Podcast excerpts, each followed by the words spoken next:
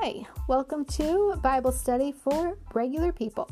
I'm Tana, and this podcast is for those of us who are not Bible scholars or experts, and really engaging in daily Bible study goes about as well as our last diet. At least, that's how it tends to go for me. This is my intention to make Bible study convenient and fun. So you can just listen along or you can grab your Bible and follow along. Let's get started.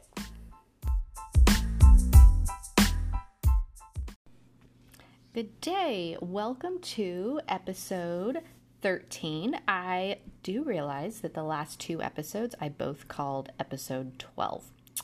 Uh, that's a my bad. We're just going to call them episode 12A and 12B, and we're going to move right along like it never happened. How about that? So today uh, we will be reading, if you want to pre mark your Bibles, Psalm 9. We'll be reading out of Second Chronicles chapter 7 and John chapter 15. So mark those if you're following along. Otherwise, just listen along and let's get started. Today we are at Psalm 9. The theme is God never ignores our cries for help, and thank goodness for that. The author is David, possibly written after a victory over the Philistines. It says for the choir director, a psalm of David to be sung to the tune Death of the Son. Sun is spelled S O N. So interesting. To the tune of Death of the Son. Okay, anyway. Psalm 9, verse 1. I will praise you, Lord, with all my heart. I will tell of all the marvelous things you have done. I will be filled with joy because of you. I will sing praises to your name, O Most High. My enemies retreated, they staggered and died when you appeared. For you have judged in my favor. From your throne you have judged with fairness. You have rebuked the nations and destroyed the wicked. You have erased their names forever. The enemy is finished in endless ruins. The cities you uprooted are now forgotten. But the Lord reigns forever, executing judgment from his throne. He will judge the world with justice and rule the nations with fairness. The Lord is a shelter for the oppressed, a refuge in times of trouble. Those who know your name trust in you, for you, O Lord, do not abandon those who search for you. Sing praises to the Lord who reigns in Jerusalem. Tell the world about his unforgettable deeds, for he who avenges murder cares for the helpless. He does not ignore the cries of those who suffer. Lord, have mercy on me. See how my enemies torment me. Snatch me back from the jaws of death. Save me so I can praise you publicly at Jerusalem's gates, so I can rejoice that you have rescued me. The nations have fallen into the pit they dug for others. Their own feet have been caught in the trap they set. The Lord is known for his justice. The wicked are trapped by their own deeds. The wicked will go down to the grave. This is the fate of all the nations who ignore God. But the needy will not be ignored forever, and hopes of the poor will not always be crushed. Arise, O Lord. Do not let mere mortals defy you. Judge the nations. Make them tremble in fear, O Lord. Let the nations know they are merely human. Wow, what a great psalm. Uh, I don't know about you, but I notice he talked about God being the judge and reigning with justice and fairness an awful lot. Let's see. Uh, from your throne, you judge with fairness. He will judge the world with justice, rule the nations with fairness. He's an avenger.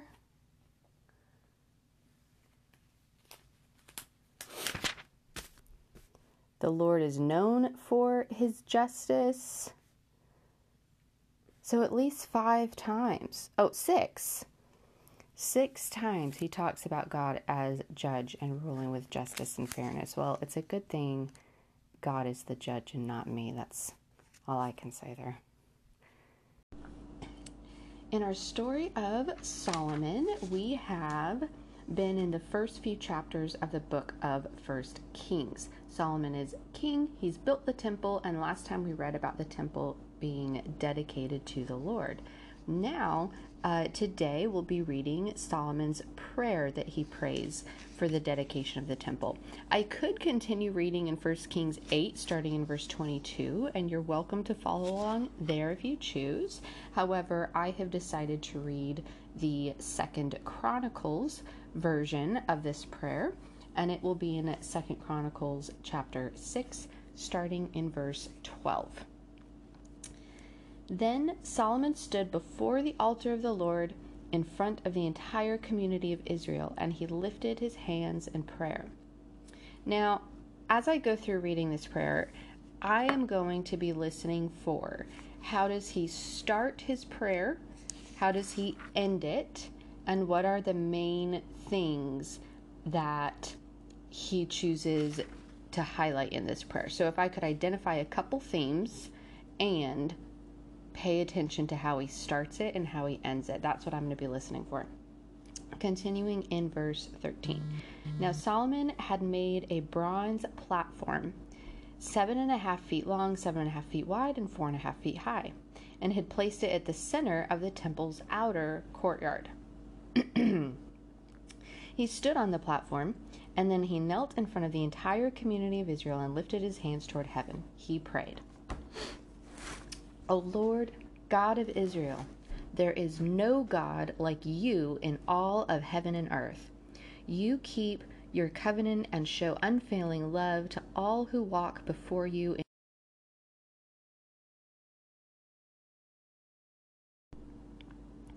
Sorry about that. I had a phone call right in the middle of my recording.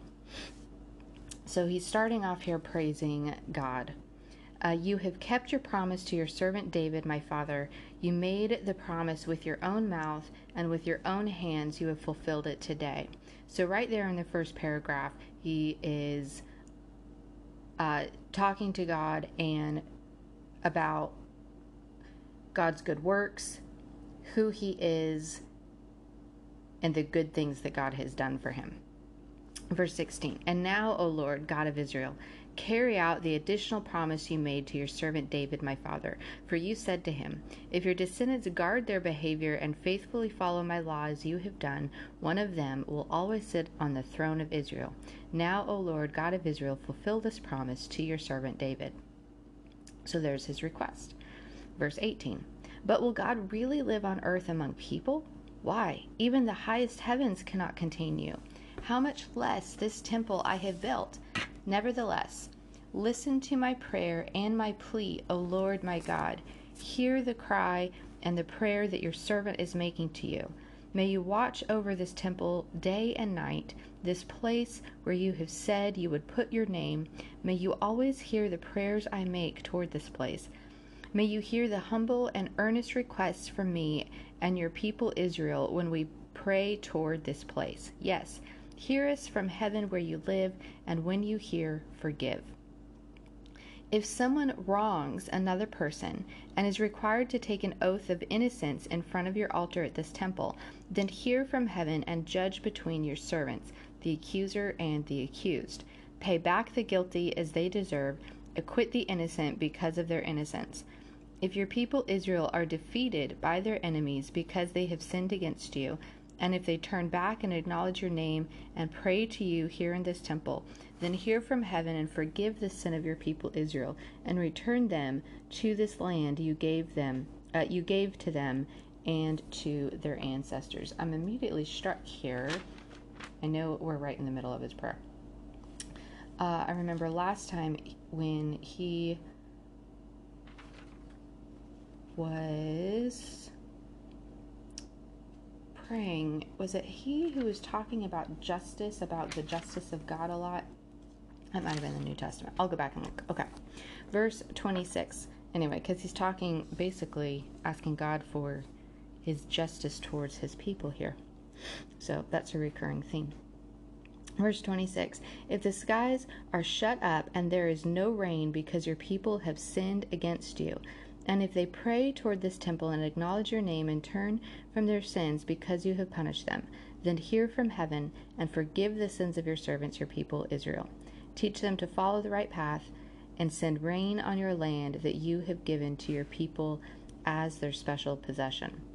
If there is a famine in the land, or a plague, or crop disease or or attacks of locusts or caterpillars or if your people's enemies are in the land besieging their towns whatever disaster or disease there is and if your people Israel pray about their troubles or sorrow raising their hands toward this temple then hear from heaven where you live and forgive give your people what their ancestors deserve for you alone know each human heart then they will fear you and walk in your ways as long as they live in the land you gave to our ancestors in the future. So now he's praying a series of almost blessings over his people. In the future, foreigners who do not belong to your people Israel will hear you.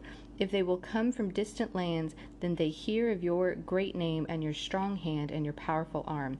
And when they pray toward this temple, then hear from heaven where you live and grant what they ask of you. In this way, all the people of the earth will come to know and fear you, just as your own people Israel do. They too will know that this temple I have built honors your name. So he's hoping word about God's goodness and greatness will spread across the world. If your people go out where you send them to fight their enemies, and if they pray to you by turning toward this city you have chosen and toward this temple I have built to honor your name, then hear their prayers from heaven and uphold their cause so he's praying for for others to to come to know God and for God to answer their requests as well. If they sin against you, and who has never sinned, you might become angry with them and let their enemies conquer them and take them captive to a foreign land far away or near. But in that land of exile, they might turn to you in repentance and pray. We have sinned, done evil, and acted wickedly. If they turn to you with their whole heart and soul in the land of their captivity and pray toward the land you gave to their ancestors, toward this city you have chosen, and toward the temple I have built to honor your name, then hear their prayers and their petitions from heaven where you live, and uphold their cause. Forgive your people who have sinned against you. O oh my God, may your eyes be open and your ears attentive to all the prayers made to you in this place. And now arise, O God, and enter your resting place along with the ark, the symbol of your power. May your priests, O Lord, be clothed with salvation. May your loyal servants rejoice in your goodness. O Lord God, do not reject the king you have anointed. Remember your unfailing love for your servant David. So immediately strikes me is he starts off praising God. Then he prays for himself, he prays for his people, he prays for foreigners. The message to me is in my own praying to start off praising God and make my requests. And that it's important to pray not only for my own uh, circle of people around me, be it coworkers, family, uh, also pray for my church and my nation and the world as a whole. So, continuing to kind of broaden my my circle of who I'm praying for. And then he kind he actually ends it here with a little poem. Um and just a statement the last the last verse is oh lord god do not reject the king you have anointed remember your unfailing love for your servant david it's just a, a, a prayer that god will follow through with his promise to his father okay and then the last bit that's going to wrap up this kind of major section of scripture is the dedication of the temple. I'm going to move forward in the second Chronicles version, which is now chapter 7, and it's just a few verses here. When Solomon finished praying, the fire flashed down from heaven and burned up the burnt offerings and sacrifices, and the glorious presence of the Lord filled the temple. The priests could not enter the temple of the Lord because the glorious presence of the Lord filled it. When all the people of Israel saw the fire coming down and the glorious presence of the Lord filling the temple, they fell face down on the ground and worshipped and praised the Lord, saying, He is good, he is fa- his faithful love endures forever. Then the king and all the people offered sacrifices to the Lord. King Solomon offered a sacrifice of 22,000 cattle, 120,000 sheep and goats. And so the king and all the people dedicated the temple of God. The priests took their assigned positions, and so did the Levites who were singing. His faithful love endures forever. Those were the lyrics. They accompanied the singing with music from the instruments King David had made for praising the Lord. Across from the Levites, the priests blew trumpets while all Israel stood. Solomon then consecrated the central area of the courtyard in front of the Lord's temple. He offered burnt offerings and fat of peace offerings there, because the bronze altar he had built could not hold all the burnt offerings, grain offerings, and sacrificial fat. For the next seven days, seven days, Solomon and all Israel celebrated the festival of shelters. A large congregation had gathered from as far away as Lebo Hamath in the north and the brook of Egypt in the south. On the eighth day, they had a closing ceremony, for they had celebrated the dedication of the altar for seven days and the festival of shelters for seven days. Then at the end of the celebration, Solomon sent the people home. They were all joyful and glad because the Lord had been so good to David and to Solomon and to his people Israel. That's the end of this section of scripture. So, I really just have a couple of verbal footnotes to share with you on this section. Uh, one is about Second Chronicles 6, verse 13. When Solomon is starting off this prayer, he's standing on that platform in the courtyard of the temple. And then it says, he stood on the platform and then he knelt in front of the entire community of Israel. And the commentator in my Bible points out how rare it was in that time for a king to kneel, to kneel before anyone. And that this act of Solomon kneeling in front of the entire nation to see uh, was a really, really big deal. And that was a sign that Solomon also had a king, and his king was God. And so I thought that was really cool. And also, verse 18, Solomon prays, But will God really live on earth among people? And I kind of chuckled to myself because I can picture Solomon uh, getting to heaven one day and his, you know, immortal mind being blown when he learns that God actually wasn't just living among humans in spirit, but actually came to earth as a human, was born from a human, and then let himself be tortured and killed by humans.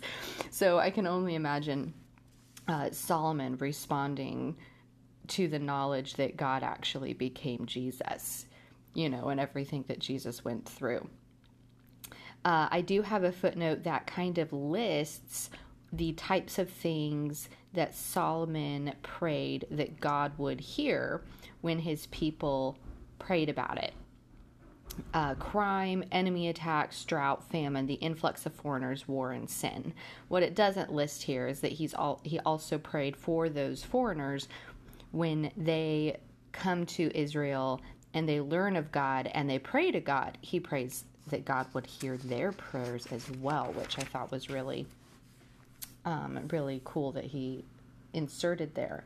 Um, and that message going, all of the people hearing it kind of told them a little bit about how Solomon expects them to treat foreigners and to treat them well. And then it also points out uh, a Solomon's pattern of prayer and how what we can take away from that in our own prayer life. He says he had five basic requests. One was for God's presence, absolutely. Uh, for the desire to do God's will in everything.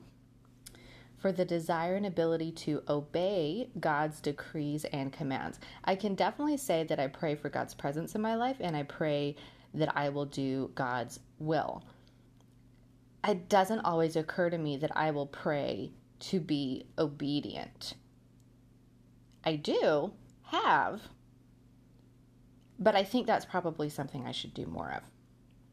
Uh, four, for help with each day's needs and five, for the spread of God's kingdom to the entire world. I really like that outline for his presence, desire to do his will in everything, the desire to obey his decrees and commands, help for each day's needs, and to spread God's kingdom to the entire world.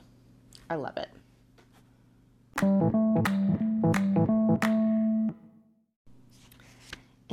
Testament, we've been reading primarily out of Matthew, and in our storyline, uh, the disciples and Jesus have had the Last Supper.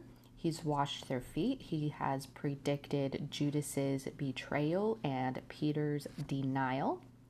And then we have flipped over to John, where it includes some of Jesus' last teachings before his crucifixion. And last time we were in John 14, and Jesus talked about uh, that he is the only way to the Father, and that when he goes, he will be sending the Holy Spirit. So now we're in John 15. This is where Jesus teaches about the vine and the branches. John 15, verse 1. I am the true grapevine, and my Father is the gardener. He cuts off every branch of mine that doesn't produce fruit, and he prunes the branches that do bear fruit, so they will produce even more. You have already been pruned and purified by the message I have given you. Remain in me, and I will remain in you. For a branch cannot produce fruit if it is severed from the vine, and you cannot be fruitful unless you remain in me. Yes, I am the vine. You are the branches. Those who remain in me and I in them will produce much fruit, for apart from me, you can do nothing. Anyone who does not remain in me is thrown away like a useless branch and withers. Such branchless, uh, such branches are gathered into a pile and burned. But if you remain in me and my words remain in you, you may ask for anything you want and it will be granted. When you produce much fruit, you are my true disciples. This brings great glory to my Father. I have loved you even as the Father has loved me. Remain in my love. When you obey my commands, you remain in my love, just as I obey my Father's commands and remain in his love. Well, if I ever needed, I'm taking a break from scripture. If I ever needed confirmation that God's love language is obedience, this would be the verse that affirms that for me. Continuing in verse 11 I have told you these things so that you will be filled with my joy. Yes, your joy will overflow. This is my commandment love each other in the same way I have loved you. There is no greater love than to lay down one's life for one's friends. You are my friends if you do what I command. I no longer call you slaves because a master doesn't confide in his slaves. Now you are my friend, since I have told you everything the Father told me. You didn't choose me, I chose you. I appointed you to go and produce lasting fruit, so that the Father will give you whatever you ask for using my name. This is my command love each other.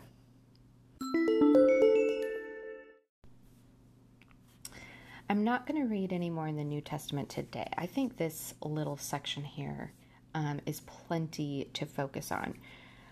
First, I wanted to just share my thoughts on what the fruit is. So, in this scripture, it does list that by staying connected to the vine, we will have the benefits of prayer, joy, and love, answered prayer, and then joy overflowing and love from God. And possibly those are fruit.